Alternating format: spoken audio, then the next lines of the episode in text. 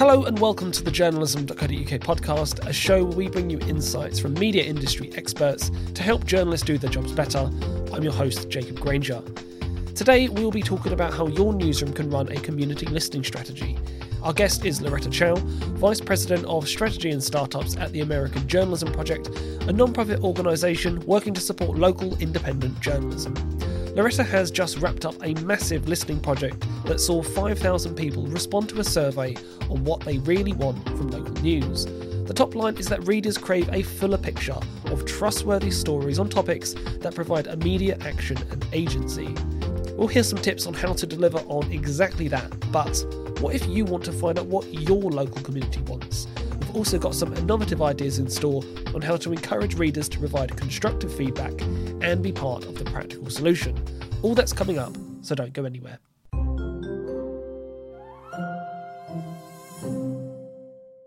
Loretta, welcome to the journalism.co.uk podcast. Thank you ever so much for coming on the show. Thank you so much for having me. Loretta, I understand that uh, your first professional job was an interesting one as a mobile phone salesperson. Um, tell us more about this. So when I was, uh, you know, in college, I had to work multiple jobs, but my longest lasting one was selling cell phones out of a kiosk in Port Authority Bus Terminal in New York. Uh, so it wasn't just selling cell phones; it was, you know, in the middle of a lot of chaotic situations. Hustle and bustle, right? Yeah. Prime location. Exactly. and it was at a time that a lot of people were buying their very first cell phone, so it was really fun to kind of bring that joy into people's lives. So was it like the classic flip phones? Yes, actually, what was hot when I was selling them was the Razr. That dates me. Um, people were still using sidekicks, I think. Uh, Not like the Nokia brick phones, no? We still had some of those because they were less uh, expensive and people still bought them. But the big one was the smaller version of the brick. Um, and, you know, back then, battery life was like people's biggest concern with cell phones. The Timeport came out for those of you who, who care about this stuff. Um, yeah. So I, I'm, I do not think those brick phones ever did run out of charge. I'm, I'm convinced that to this day. But um, I imagine that job taught you a lot about talking to people, interpersonal skills, uh, interacting with the public. Yes, it was. I would say sales is great because it's like a very customer service type of job, which I think heavily relates into what I did as a reporter because uh, I was a reporter for for a long time. So it was it was super fun. I got to meet all different kinds of people. Um, you know, explain how cell phones and contracts worked and things like that. So the biggest life lesson that you took from that position, what would it be? That you can find something interesting about with just about anyone you speak to if you talk to them long enough and you have an open mind. Yeah. Do you do you have like a go-to icebreaker or objection handle question or anything like that? I think that leading with empathy is just what it is. It's like you kind of learn how to read people. You see if they're having a good day or a bad one. When you demonstrate to people that you're listening, yeah, they respond well to that, and and and it works out really well. So you know, in reporting, that also served me well. Super. And you and you went on to cover tech news, right?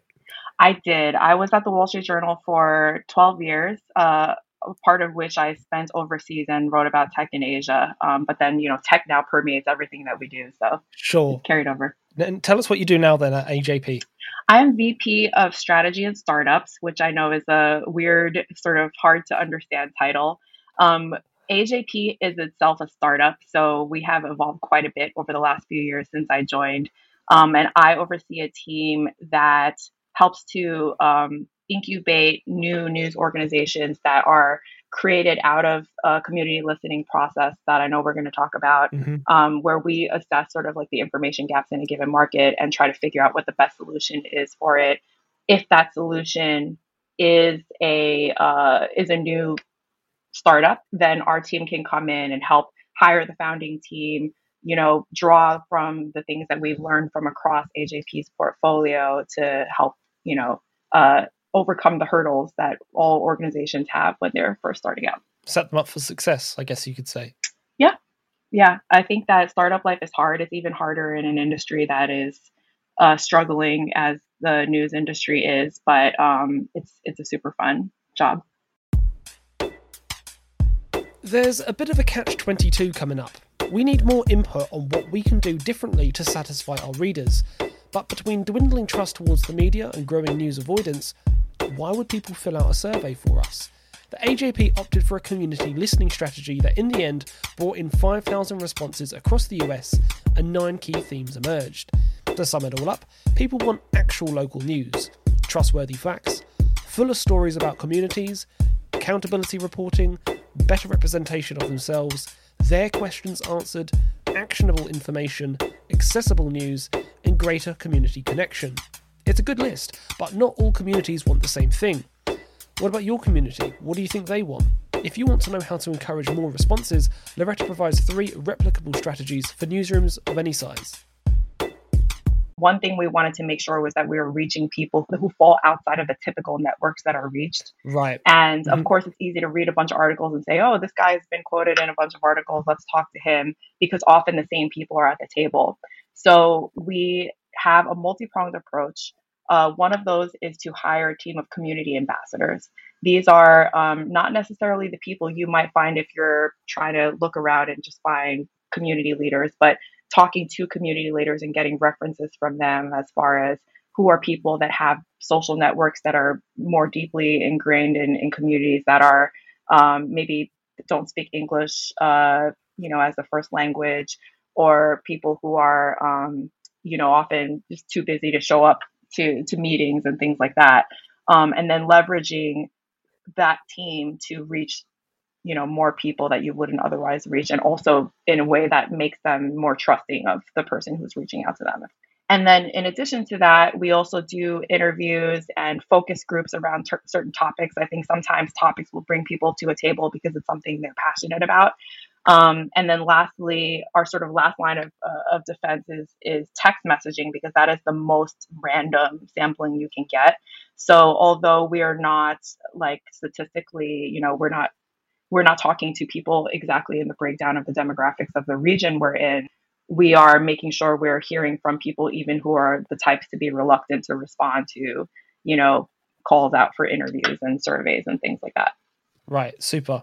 That that's very interesting. Let me just touch on a few of those uh, to start with. I, I love the idea of the community ambassadors as like these networks that you can dip into, and they're obviously well connected and well respected and well trusted.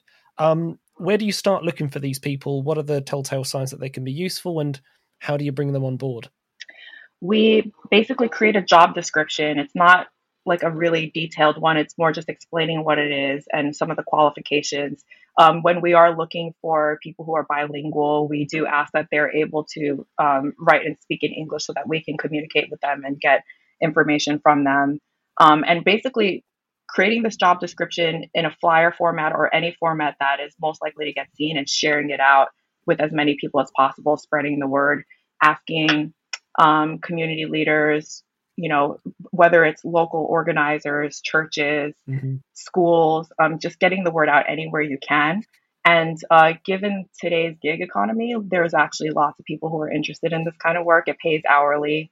That's another thing I forgot to mention. We do compensate them.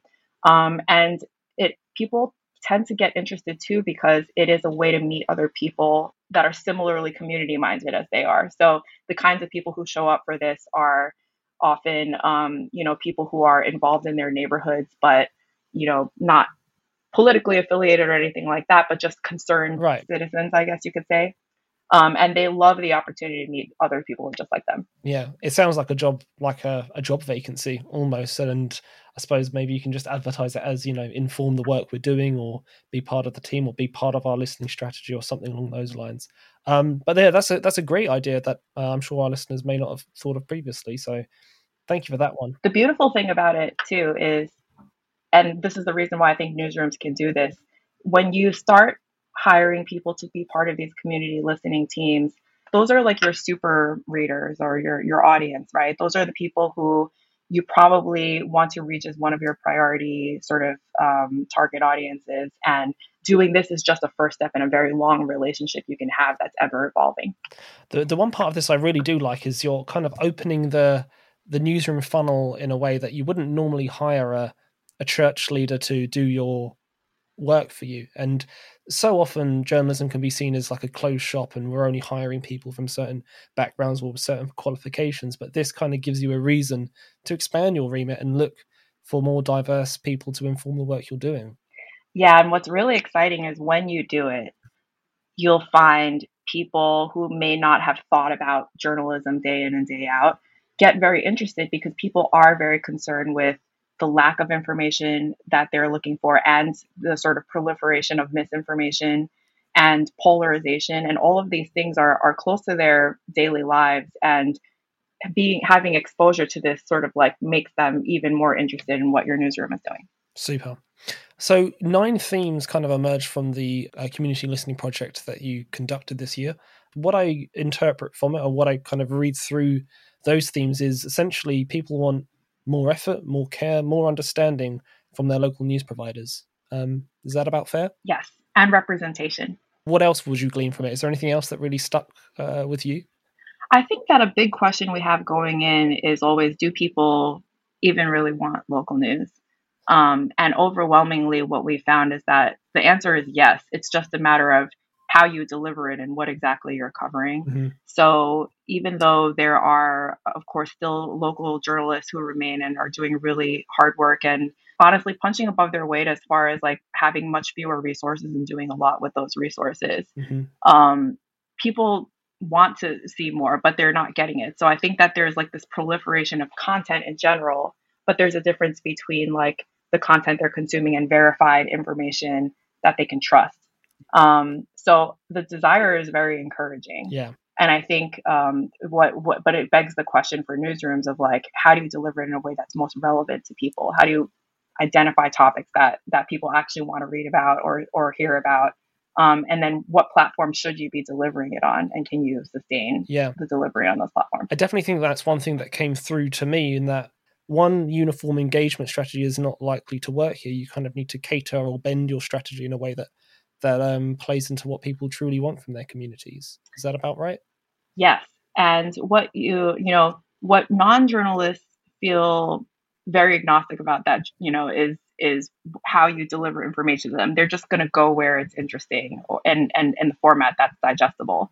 Um, and I think they don't have the sort of uh, like they're not beholden to the traditions that I think journalists are sometimes beholden to us and we think oh wouldn't wouldn't it be such a travesty if people weren't getting information from reading the newspaper or like consuming 5000 word articles and, and things like that. Um, but the truth is like yes like that's not how many people prefer to consume information. It's not because they're uninterested. Sure. So how do you do your reporting justice and deliver it and package it in a way um, that reaches the maximum amount of people? Give me some of the creative possibilities here that maybe our audience hadn't thought of previously? Sure. So even within AJP's portfolio, we invest in 37 news organizations.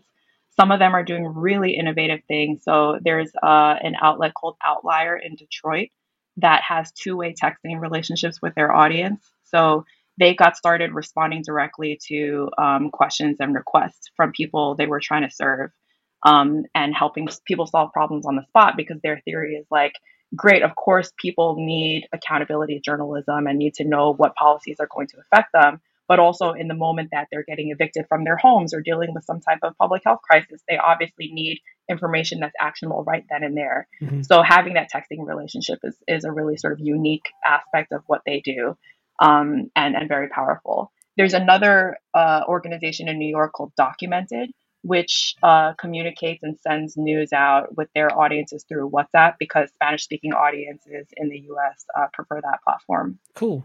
And, and without engaging in um, some of these strategies, you might not know that, right? So that's um, certainly a, a, reason to experiment. When, when I gave my summary, one of the things you, you refined, as you said, um, local news providers need to provide better representation of their communities, be that of of themselves, you know, the people of the community, or the concerns, questions they have to um, like community leaders or you know their representatives. What's one possible change that newsrooms can adopt to fix this? I think having a listening program like the one we were talking about earlier um, is one really powerful way to always have community input in everything you do. There is a new organization that we support called Signal in Ohio, where um, mm-hmm. we they not only have community listening team that is made up of residents who are working part time, doing office hours in um, a neighborhood for them. but they also have a documenters program, which they have 700 people sign up for. They train and pay them to help cover public meetings. And the powerful thing about that is they're not just encouraging people and giving people the tools to go to public meetings and report back out on them, but they also get so many story ideas from the questions that residents are asking because they basically have a line into what hundreds of people are wondering about the government right. each and every day. So um, that's, that's, that's a great thing that drives their newsroom too. So it's like a drip feed that's constantly coming into the newsroom and they know constantly what people want to know about. Yeah. And uh, they had the luxury of being a new startup, so they could design their processes around, you know, an always on listening process. But I do think that if you integrate constant listening into your news gathering, um, but also like just spend physical, you know, time physically in communities, I think that goes a long way. Um, the office hours they do are really powerful. So, like multiple times a week, the same person will be at the same place in a public library. So, you know, in the beginning, nobody showed up, but now people in that neighborhood are accustomed to seeing that team there. They know that they're from Signal, they know that they're there to serve them. And it's just trust that's built over time. Um, yeah. You said something really interesting there and a little bit revealing in that, you know, they're a startup and that might be one of the advantages maybe of being a startup is you don't have these traditional notions that you kind of cling to You. In, in some sense you can rip up the rule book and and be a bit unafraid to try something a bit unorthodox and something a bit different. You know whereas if you've been going for a long time and you've got a set way of doing things it can be harder to overcome that internal resistance. Um, so i just wonder if th- these are these are great ideas but maybe the the problem is a bit more subtle in terms of overcoming internal resistance to some of these ideas. Any tips on how to do that? I think that a lot of newsrooms recognize the need for more community engagement, but the way that some of the older ones have done it is like of course as you said they're strapped for capacity you know they've got tons of things going on it's really hard to change culture um, and i think that it's even harder when you do it as a sort of add-on where you hire a community engagement team and you sort of let them do their thing but you don't fully integrate it into your daily operations because what you'll find is that team is listening, but the newsroom's not responding to what they're hearing. You can just as quickly lose trust, um, or you can lose it more quickly than you can build it. So I think that it really has to come from leadership. Um, you know, the people who are guiding the newsroom and the, the strategy of the newsroom have to be fully bought in on the concept of it and sort of shape workflows to build it directly into the reporting process. And I, I think that's the best way of, of making it successful. Let's summarize what we've discussed so far. You can encourage responses through community ambassadors, inviting people to specific table discussions, and through tools like text messaging. Ambassadors are the ones that really stick out because they provide your newsroom with unique skills, backgrounds, insights, and crucially, networks the US is home to some radical new approaches to community listening. Outlier in Detroit uses that two way texting relationship to take and respond to questions from its audience. Signal in Ohio runs a program that trains and pays local citizens to report from public meetings. They're, of course, at an advantage as startups because they're not shackled by traditional notions of how journalism should be done. Longer serving local titles can expect, understandably, some internal resistance. Leadership is the key to overcoming this. Either way, these really start to tackle some of those pain points we heard about in the survey results. There's an especially interesting one worth digging into that people want to know about decisions before they're made, and they want decision makers to be accountable for outcomes. It speaks to an enduring appetite for accountability reporting, but people just want better follow through. Here's how you can deliver on that.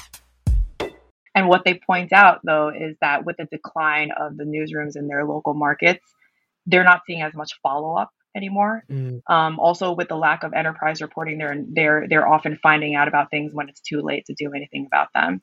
It was really surprising in a good way to me that people recognized that that was an, a value that journalism added for their communities before that that is harder and harder now. But what's also interesting is they say that sometimes things are reported on like there's a big expose about you know, lead poisoning, but then it doesn't get to all the people that it needs to get to. And then also once the news cycle has passed, yep. it's sort of forgotten. And um, what people really want is for journalists to be, you know, advocates in the sense of like, you know, okay, you've you've identified this problem. Don't stop reporting on it until it's actually resolved you know? Yeah. Um and, and the value of that. Is there a tech solution though? You know uh in terms of tracking the stories you're writing tracking the outcomes seeing where they go is there a good tech solution to this? Because you know we're all really busy. Sometimes it can just be an honest mistake of you know having to move on to the next thing. In terms of like keeping ourselves accountable our journalists accountable is there a tech solution that comes to mind? I think there's actually a workflow solution to it um, go ahead. that that may be made easier with tech but if you it, it's sort of like if you incentivize the newsroom to constantly be listening that even if you move on get busy forget that something is a priority if you are if you have uh, for example as a beat reporter if it's your job to at least every month or a couple times a month go to office hours listen to people um, then if some story is still a big deal to someone and you've already stopped covering it you, you're creating a mechanism for that person to always keep it at the top of your mind if that makes sense but that can only happen if you build in the mechanisms to do that. Because if you're not, then you're sort of off in a in a sort of bubble with your editor, deciding what the priority is of, of the day, regardless of what people think about it. Um, so that's that's one thing. And there's also, I think, a format solution to it. So I think as journalists, we are traditionally trained that like if something's worth a story or something's newsworthy, you've got to write at least a 500 word story on it or something. Um, people don't really need that, right? And it takes like hours of time to like whatever your process is pitch the idea go report it write it edit it go through copy edits and things like that people sometimes just need an answer to something so i think that you know there are innovative formats like you can distribute something on instagram or as an as, as like a 100 word update on your website rather than devoting resources to a whole article or not doing anything at all maybe just not to overthink it and make sure it's prioritized and one one example um, is like public safety. So um, people do want public safety news. They what they don't like is like sensational crime headlines that like don't follow up on anything. So it's like great, someone was murdered, but nobody knows if the murderer was ever caught. And um, one there was an interesting organization uh, that started a thing years ago. I think they were before their time, where they created a database of like criminal cases. Um, and the, the concept was that no homicide is more or less important than the other. So rather than assigning stories based on what you think is most newsworthy as far as the, a person who was murdered, um, you actually have all of the information available on a poll basis. So if someone's interested in like the updates from a case, they could look up that case and see what the facts are, the latest sort of statuses coming out from the police department. And in addition to that, the family members on their own time could upload photos and and you know sort of um, create like a digital memorial for for their loved one and this was just a very different approach to the traditional way crime was reported um, that takes out the human error and bias of saying like oh well like this person in this neighborhood should be on the front page versus this person in this neighborhood you know being buried in, the inside got it what's uh, kind of step one to any of this for a newsroom maybe listening in they're maybe on ground zero with their listing strategy. They they may want to try some different ideas, want to take a temperature check of their community. What would you suggest? Bringing your whole team along with you is a critical part of this. If you are an existing organization, if it's something you want to commit to, don't do it as like a secret project, you know, that you unveil to, to your newsroom later. I think involving stakeholders in the newsroom is really powerful because reporters are reporters, right? When they when they enter conversations with with anyone, in a community listening process, you know, it sort of ignites that part of your brain that just makes you inherently interested in what a person has to say and care about the outcomes. So I think that doing a, a, a project like this, you know, starts with that aspect of leadership, bringing people along. And then I think designing your listening in a way that is, of course, manageable based on your capacity, but is maximally inclusive is really important. So I think that there are lots of little things we've learned along the way that can be barriers to entry for people. For example, um, using language that is really heavy on journalism jargon, talking about political issues, things that like make people think, oh, that's not for me. That's for like some person who's more involved. That's interesting. That's very interesting. Like dropping the journalese and making it very much everyday language, you know, colloquial, if if you will, as well, to remove those what would you say? Um, yeah, barriers to entry, and uh, one reason in their head to say, you know, as you say, that's not for me, that's someone else's problem. Yeah, that feels off limits to me, perhaps another way of putting it. Yeah, yeah. And I don't know if this is, if you find this in the UK as well, but in the US, I think the word media is so loaded now um, that does anyone know what it means anymore? exactly. We we have to. I think that having some patience is really helpful because when you first approach a person to ask them about journalism or media, a lot of people will just instinctively be like, I hate the media. It's so polarizing. It's fake news, blah, blah, blah. And um, I think that letting them get that out and then helping them understand that what you're asking about is information that's going to help them get through the week, as opposed to the arguments they're seeing on TV about national, international, and ideological things that frankly don't really touch their daily lives immediately. Mm-hmm. And you can learn a lot if you can get the conversation to that point. I love that suggestion, bringing it back to the individual, I suppose, and information they can actually do something with. Love that, Loretta. Finally, what's next for you? What's next with this project? So we will continue doing this research in more markets. I think that the exciting thing that AJP sees is a lot of momentum in interest from people wanting to rebuild and, and evolve local news in, in their communities. The, the sort of um, hope here is that this will continue accelerating as we've seen. We'll see more newsrooms that are grounded in this community listening work and continuing it. Um, and maybe the future of the industry is that every newsroom will be doing some version of this listening. Awesome. Well, keep us posted, won't you? Um, because it's uh, tremendously interesting work, and I wish you all the best with it. And um, on that note, Loretta, thanks ever so much for coming on the show. It's been a real blast to speak to you. Thank you. Thank you. I learned a lot from this episode. My takeaway, though, is that communities and people within communities cannot be treated homogeneously. Loretta provided some great insights into common pet peeves that people have with local news reporting, but yours might be different. To find out, use those three strategies to encourage feedback ambassadors, topic specific invites, and tools like texting. Use that information wisely, as not acting on it can be detrimental. Fold those insights into your reporting and go back to respondents to show them that they've been heard. I'd love to get your thoughts on today's episode. Find me on Twitter, or I suppose I should say, find me on X at JPG Journalism, or email me on jacob at journalism.co.uk. You can check out all of our episodes on all your usual podcast platforms SoundCloud, Spotify, and Apple Podcasts. Just search and subscribe to the journalism.co.uk podcast. But that's all we have time for this week. I've been your host, Jacob Granger. Thanks so much for listening. Until next time.